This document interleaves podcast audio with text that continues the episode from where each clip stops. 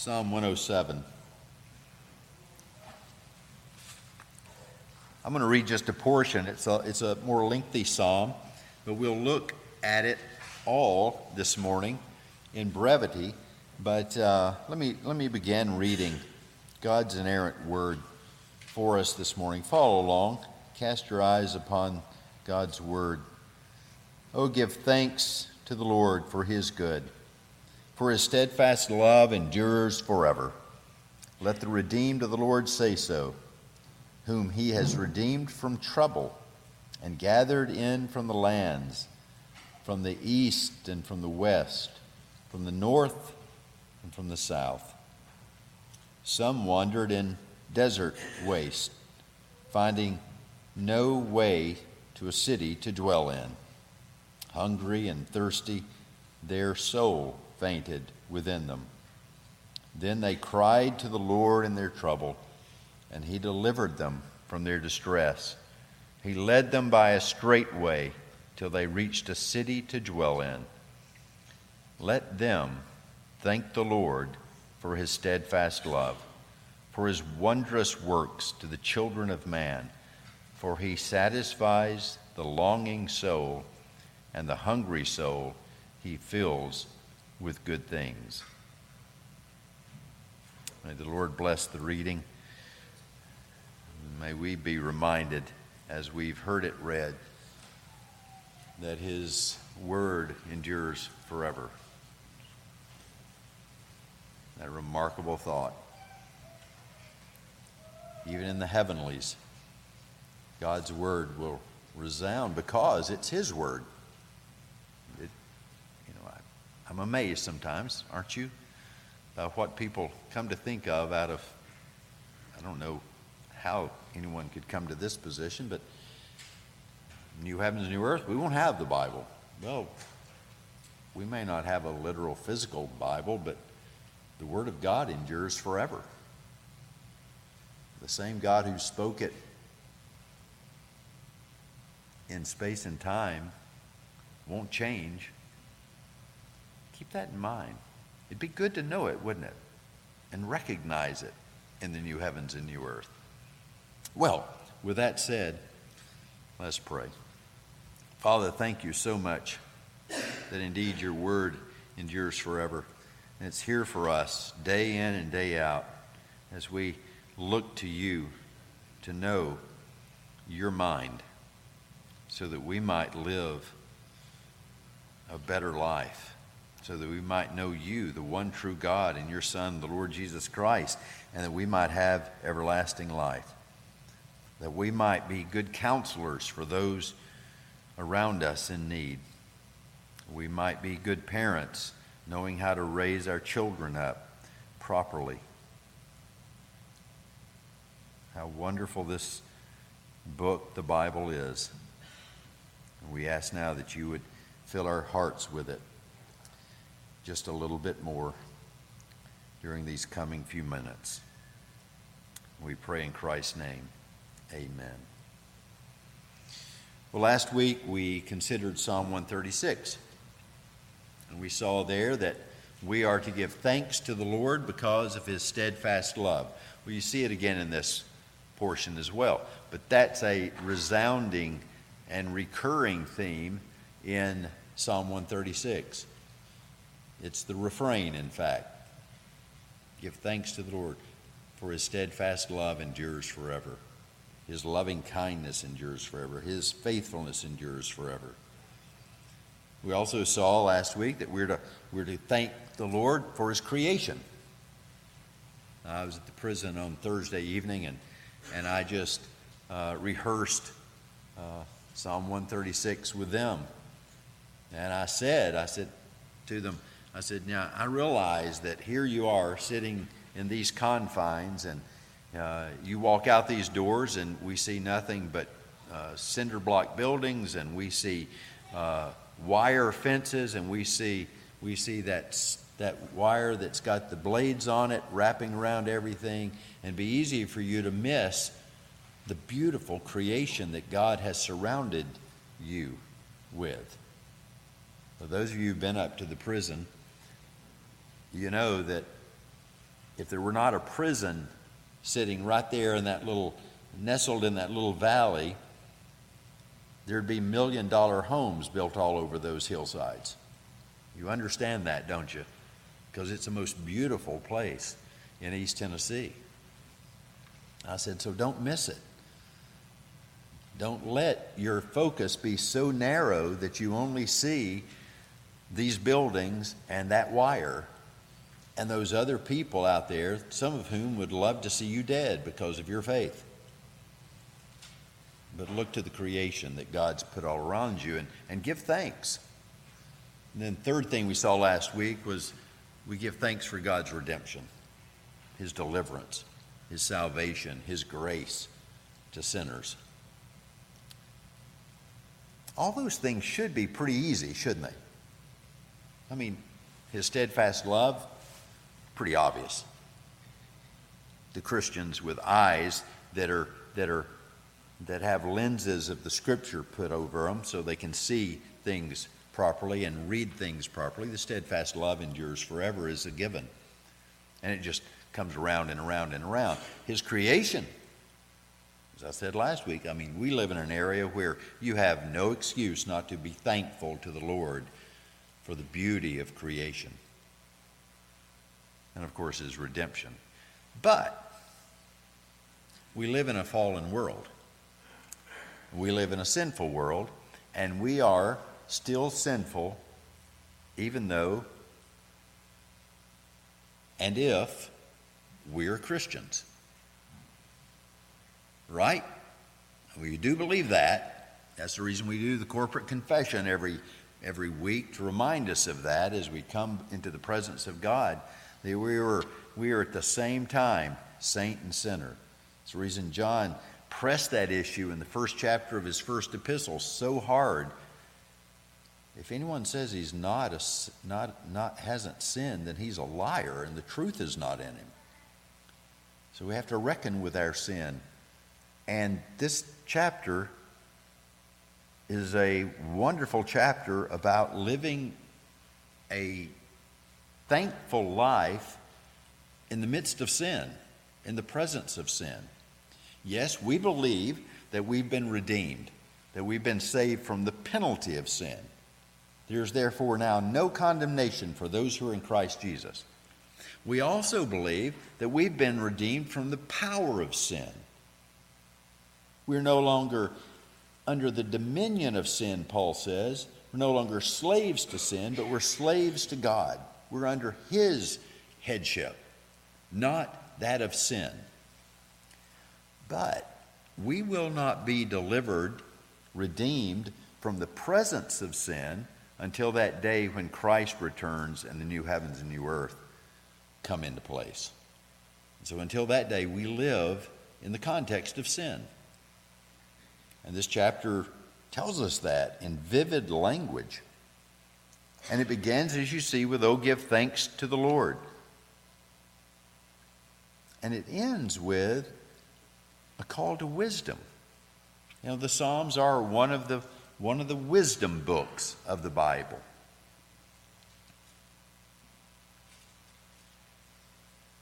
Whoever is wise, let him attend to these things. Let him consider the steadfast love of the Lord. That's what the whole chapter is about the steadfast love of the Lord in the context of sin, in the context of a sinful world. It begins with give thanks, and then it says, in essence, the man who gives thanks in the midst of all that's going on around him in this world is a wise man, is a wise woman, is a wise boy or girl. Well, let's look at it. Three points. First, thanksgiving demands recognizing his efforts for us. That's what he begins with. Oh, give thanks to the Lord for his good, for his steadfast love endures forever. Let the redeemed of the Lord say so. Whom he has redeemed from trouble and gathered in from the lands, from the east, from the west, from the north, from the south.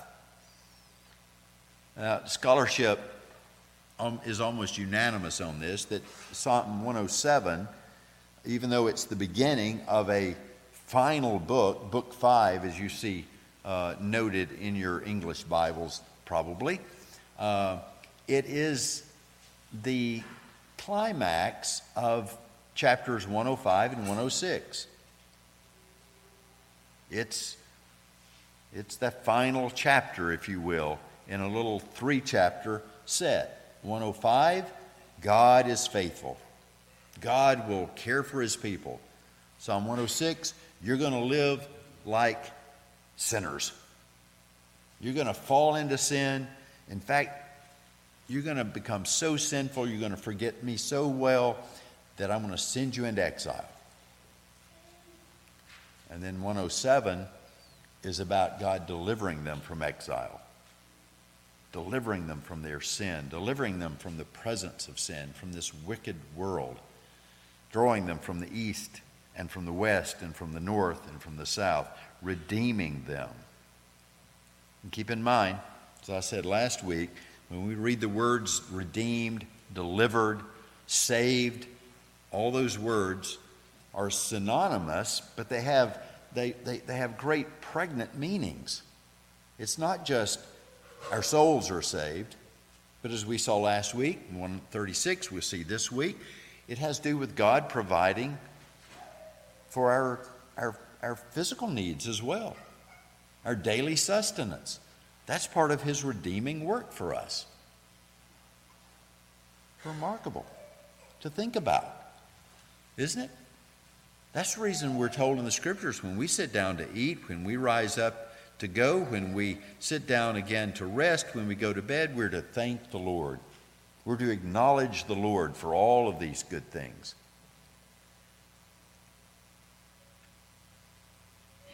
We got a new mattress a couple of years ago.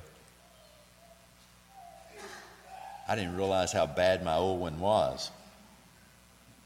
And I was so much more thankful when I would lie down and when I would rise up.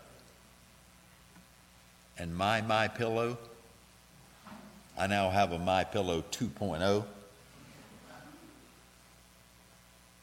I didn't know a pillow could be so such a good friend.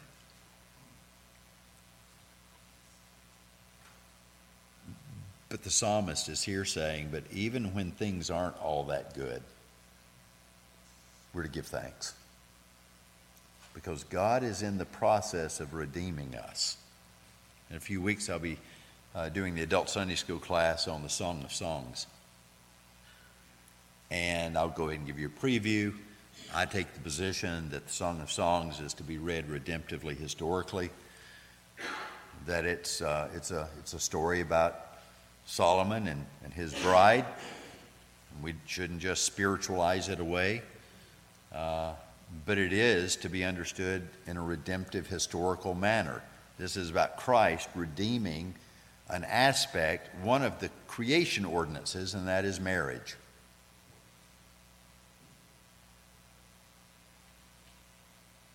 Let the redeemed of the Lord say so. God's in the process of re- not See, we often talk about having been redeemed, past tense, being saved, past tense, being delivered, past tense. But we ought not to because the Bible doesn't. It talks about it in the present tense. It's something that God is doing for us. Now, it doesn't mean it's susceptible to loss. You can't lose your salvation, but it means that God is always engaged with us. His steadfast love endures forever. It doesn't just have a point of origin and then ellipses and an end. It's all this space in between. Let the redeemed of the Lord say so, whom he has redeemed from trouble, gathered in from the lands. That's the first thing. We're thankful for all of his efforts for us and that means we have to recognize them. We have to pay attention. I didn't pay attention to the pillow, I wouldn't be thankful for it. If I didn't pay attention to the nice cotton sheets my wife picks out,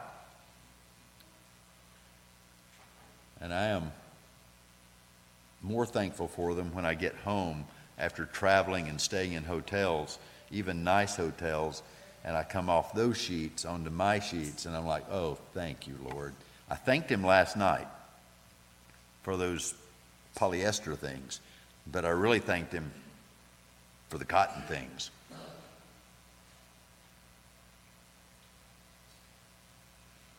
Our thankfulness, we have to be conscious. And I want to press this. Most of us walk around unconscious. We don't pay attention. And is it any wonder when we don't pay attention that we're not as thankful as we ought to be? So pay attention. Some of you have traveled miles over the past few days. I hope that upon every leg of that trip, you thanked the Lord for the safety that He provided. Because it's not given, as I prayed in the pastoral prayer. Daniel Nelson, wherever he is, I saw him earlier. Daniel Nelson's parents, their RV traveling down the interstate, certainly like most of us, at a rate a little too fast, wanting to get somewhere. Tire blew out, they crash. RV is demolished. They have some bruises and a broken bone.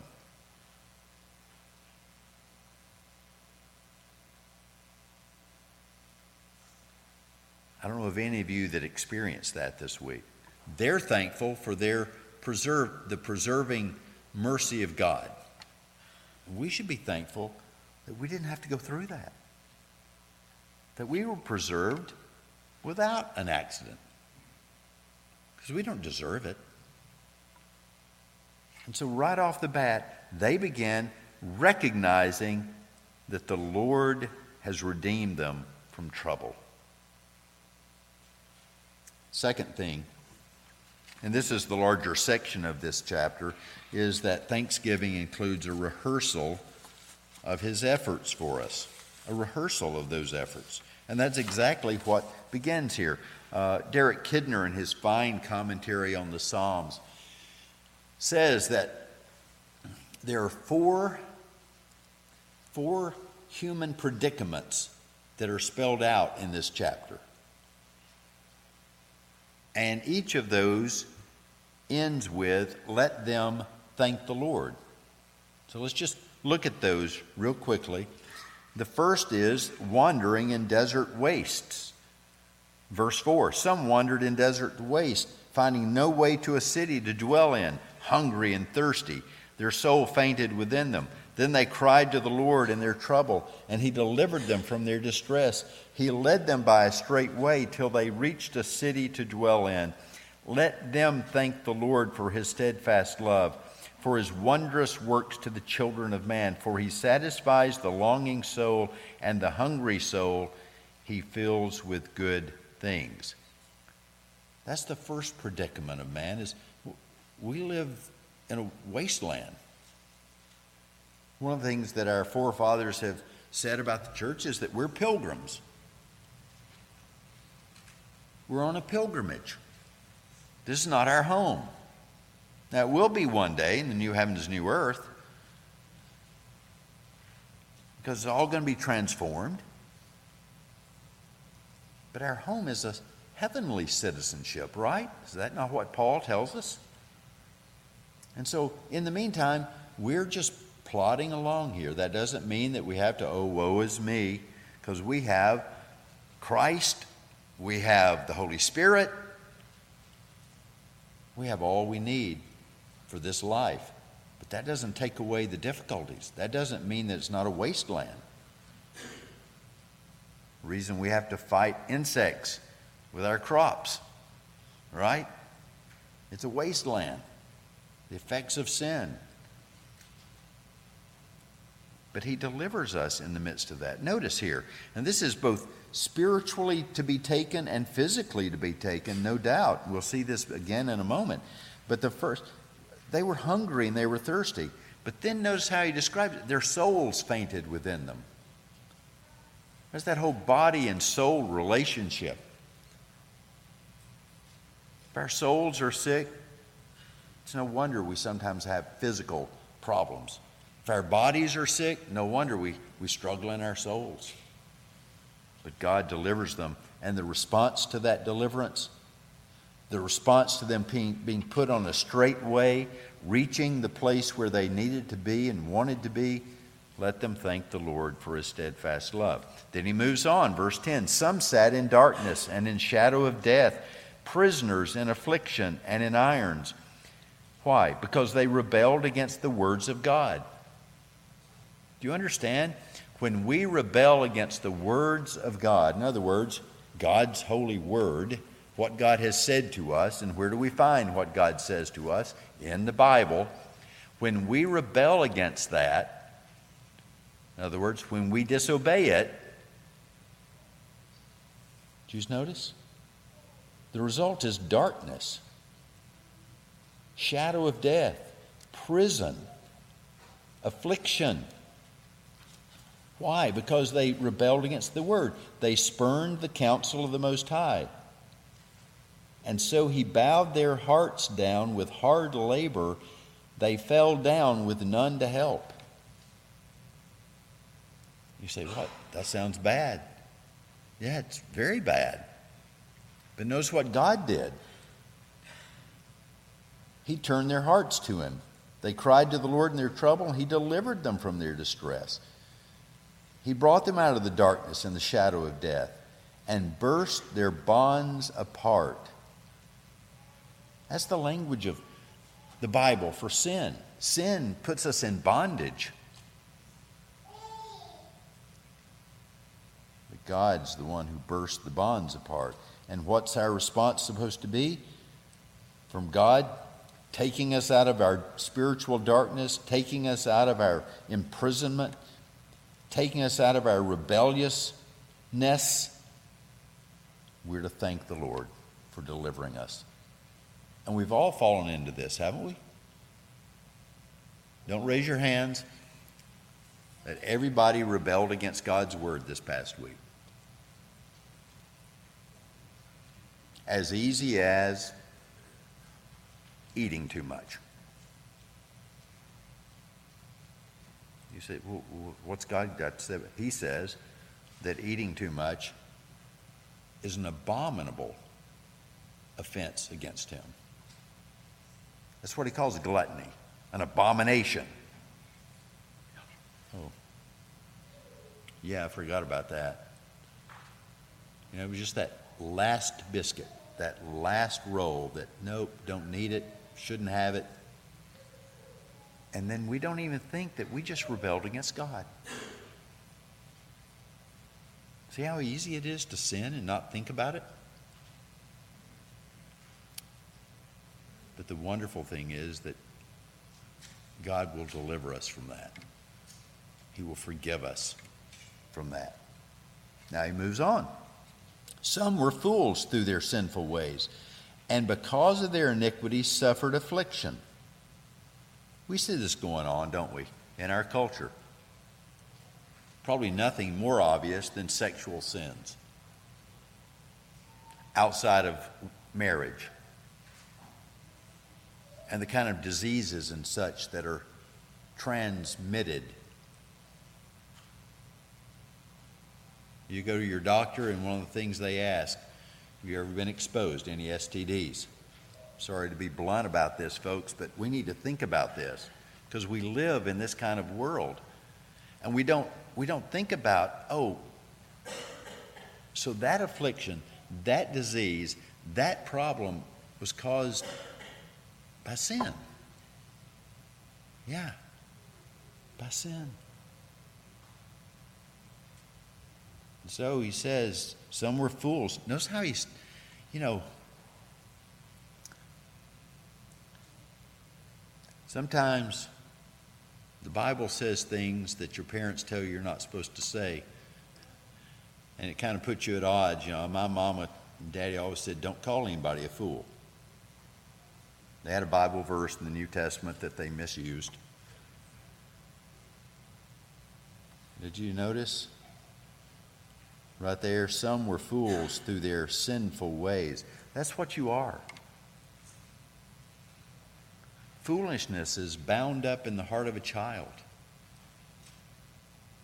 We all are fools according to God when we act sinfully, when we depart from his ways.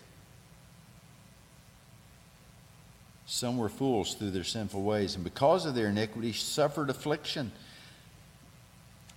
They became so sick they didn't even want to smell food or see it.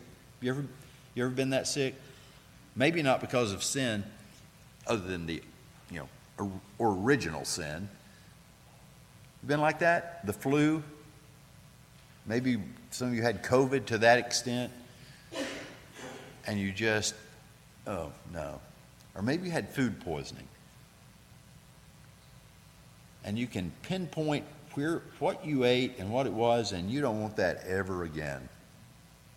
I went 14 years without eating Mexican food after a case of food poisoning. I still don't just say, hey, let's go have Mexican. I'll eat it if you ask me to meet you there.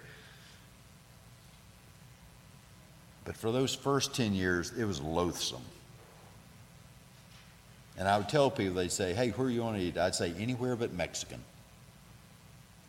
Nothing against Hispanics, just the food. It was loathsome to me because of my affliction.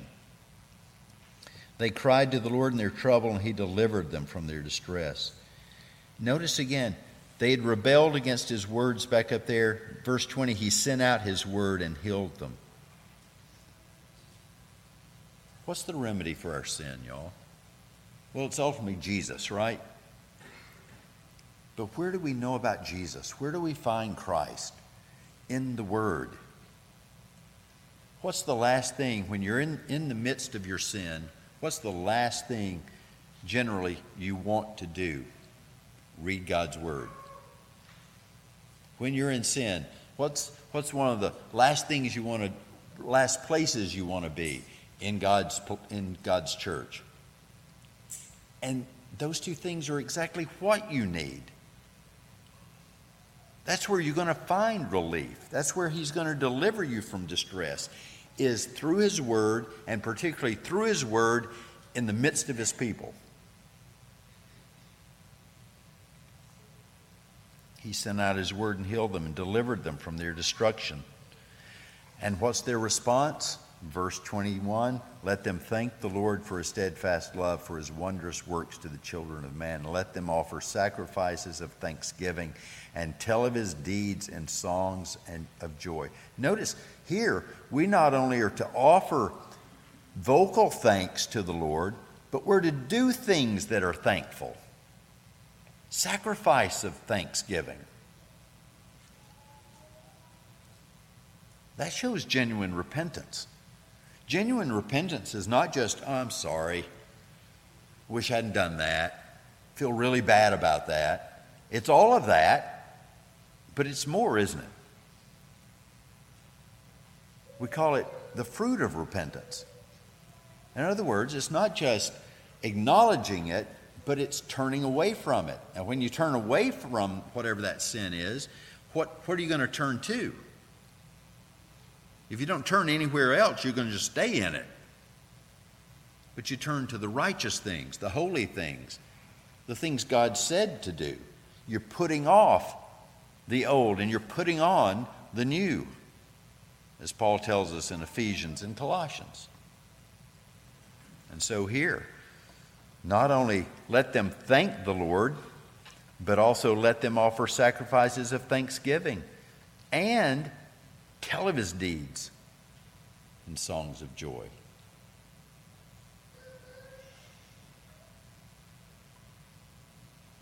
Wouldn't it be wonderful if people just got sick and tired of you saying how thankful you are for them?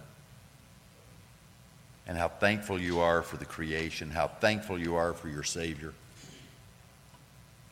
And I mean thankful not because you're obnoxious about it, but because you're just so effusive about it. I'm not talking about being a walking musical. You know, songs of joy. Going to sing, thank the Lord. You know, you, no, just, but it ought to be coming out of us with that kind of joy. He goes on, let them offer sacrifices. Now, he goes in verse 23 some went down to the sea in ships, and they were reeling and staggering, verse 27 says, like drunken men. I used this illustration 12 years ago when I preached this passage, and it's a good one. I saw one just this past week driving on the highway. Somehow, a, a, a, a grocery bag or a trash, you know, those little plastic bags that people put groceries in now. And it had gotten out of, out of a truck, out of a car, and it was just being blown, just willy nilly, all over the interstate, all around. That's the image here. And that's how he's describing these people who, in their, in their business, doing business on the great waters, God commanded and raised the stormy wind. They mounted up to the heaven. They went down to the depths. Their courage melted in their evil plight. In other words, just the littleness.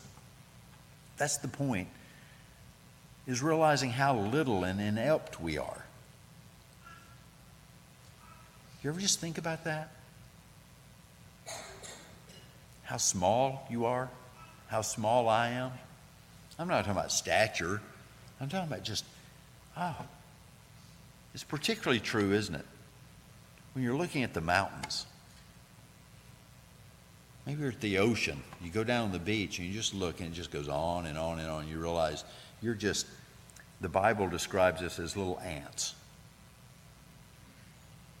because we're so teeny tiny. We really are. And yet,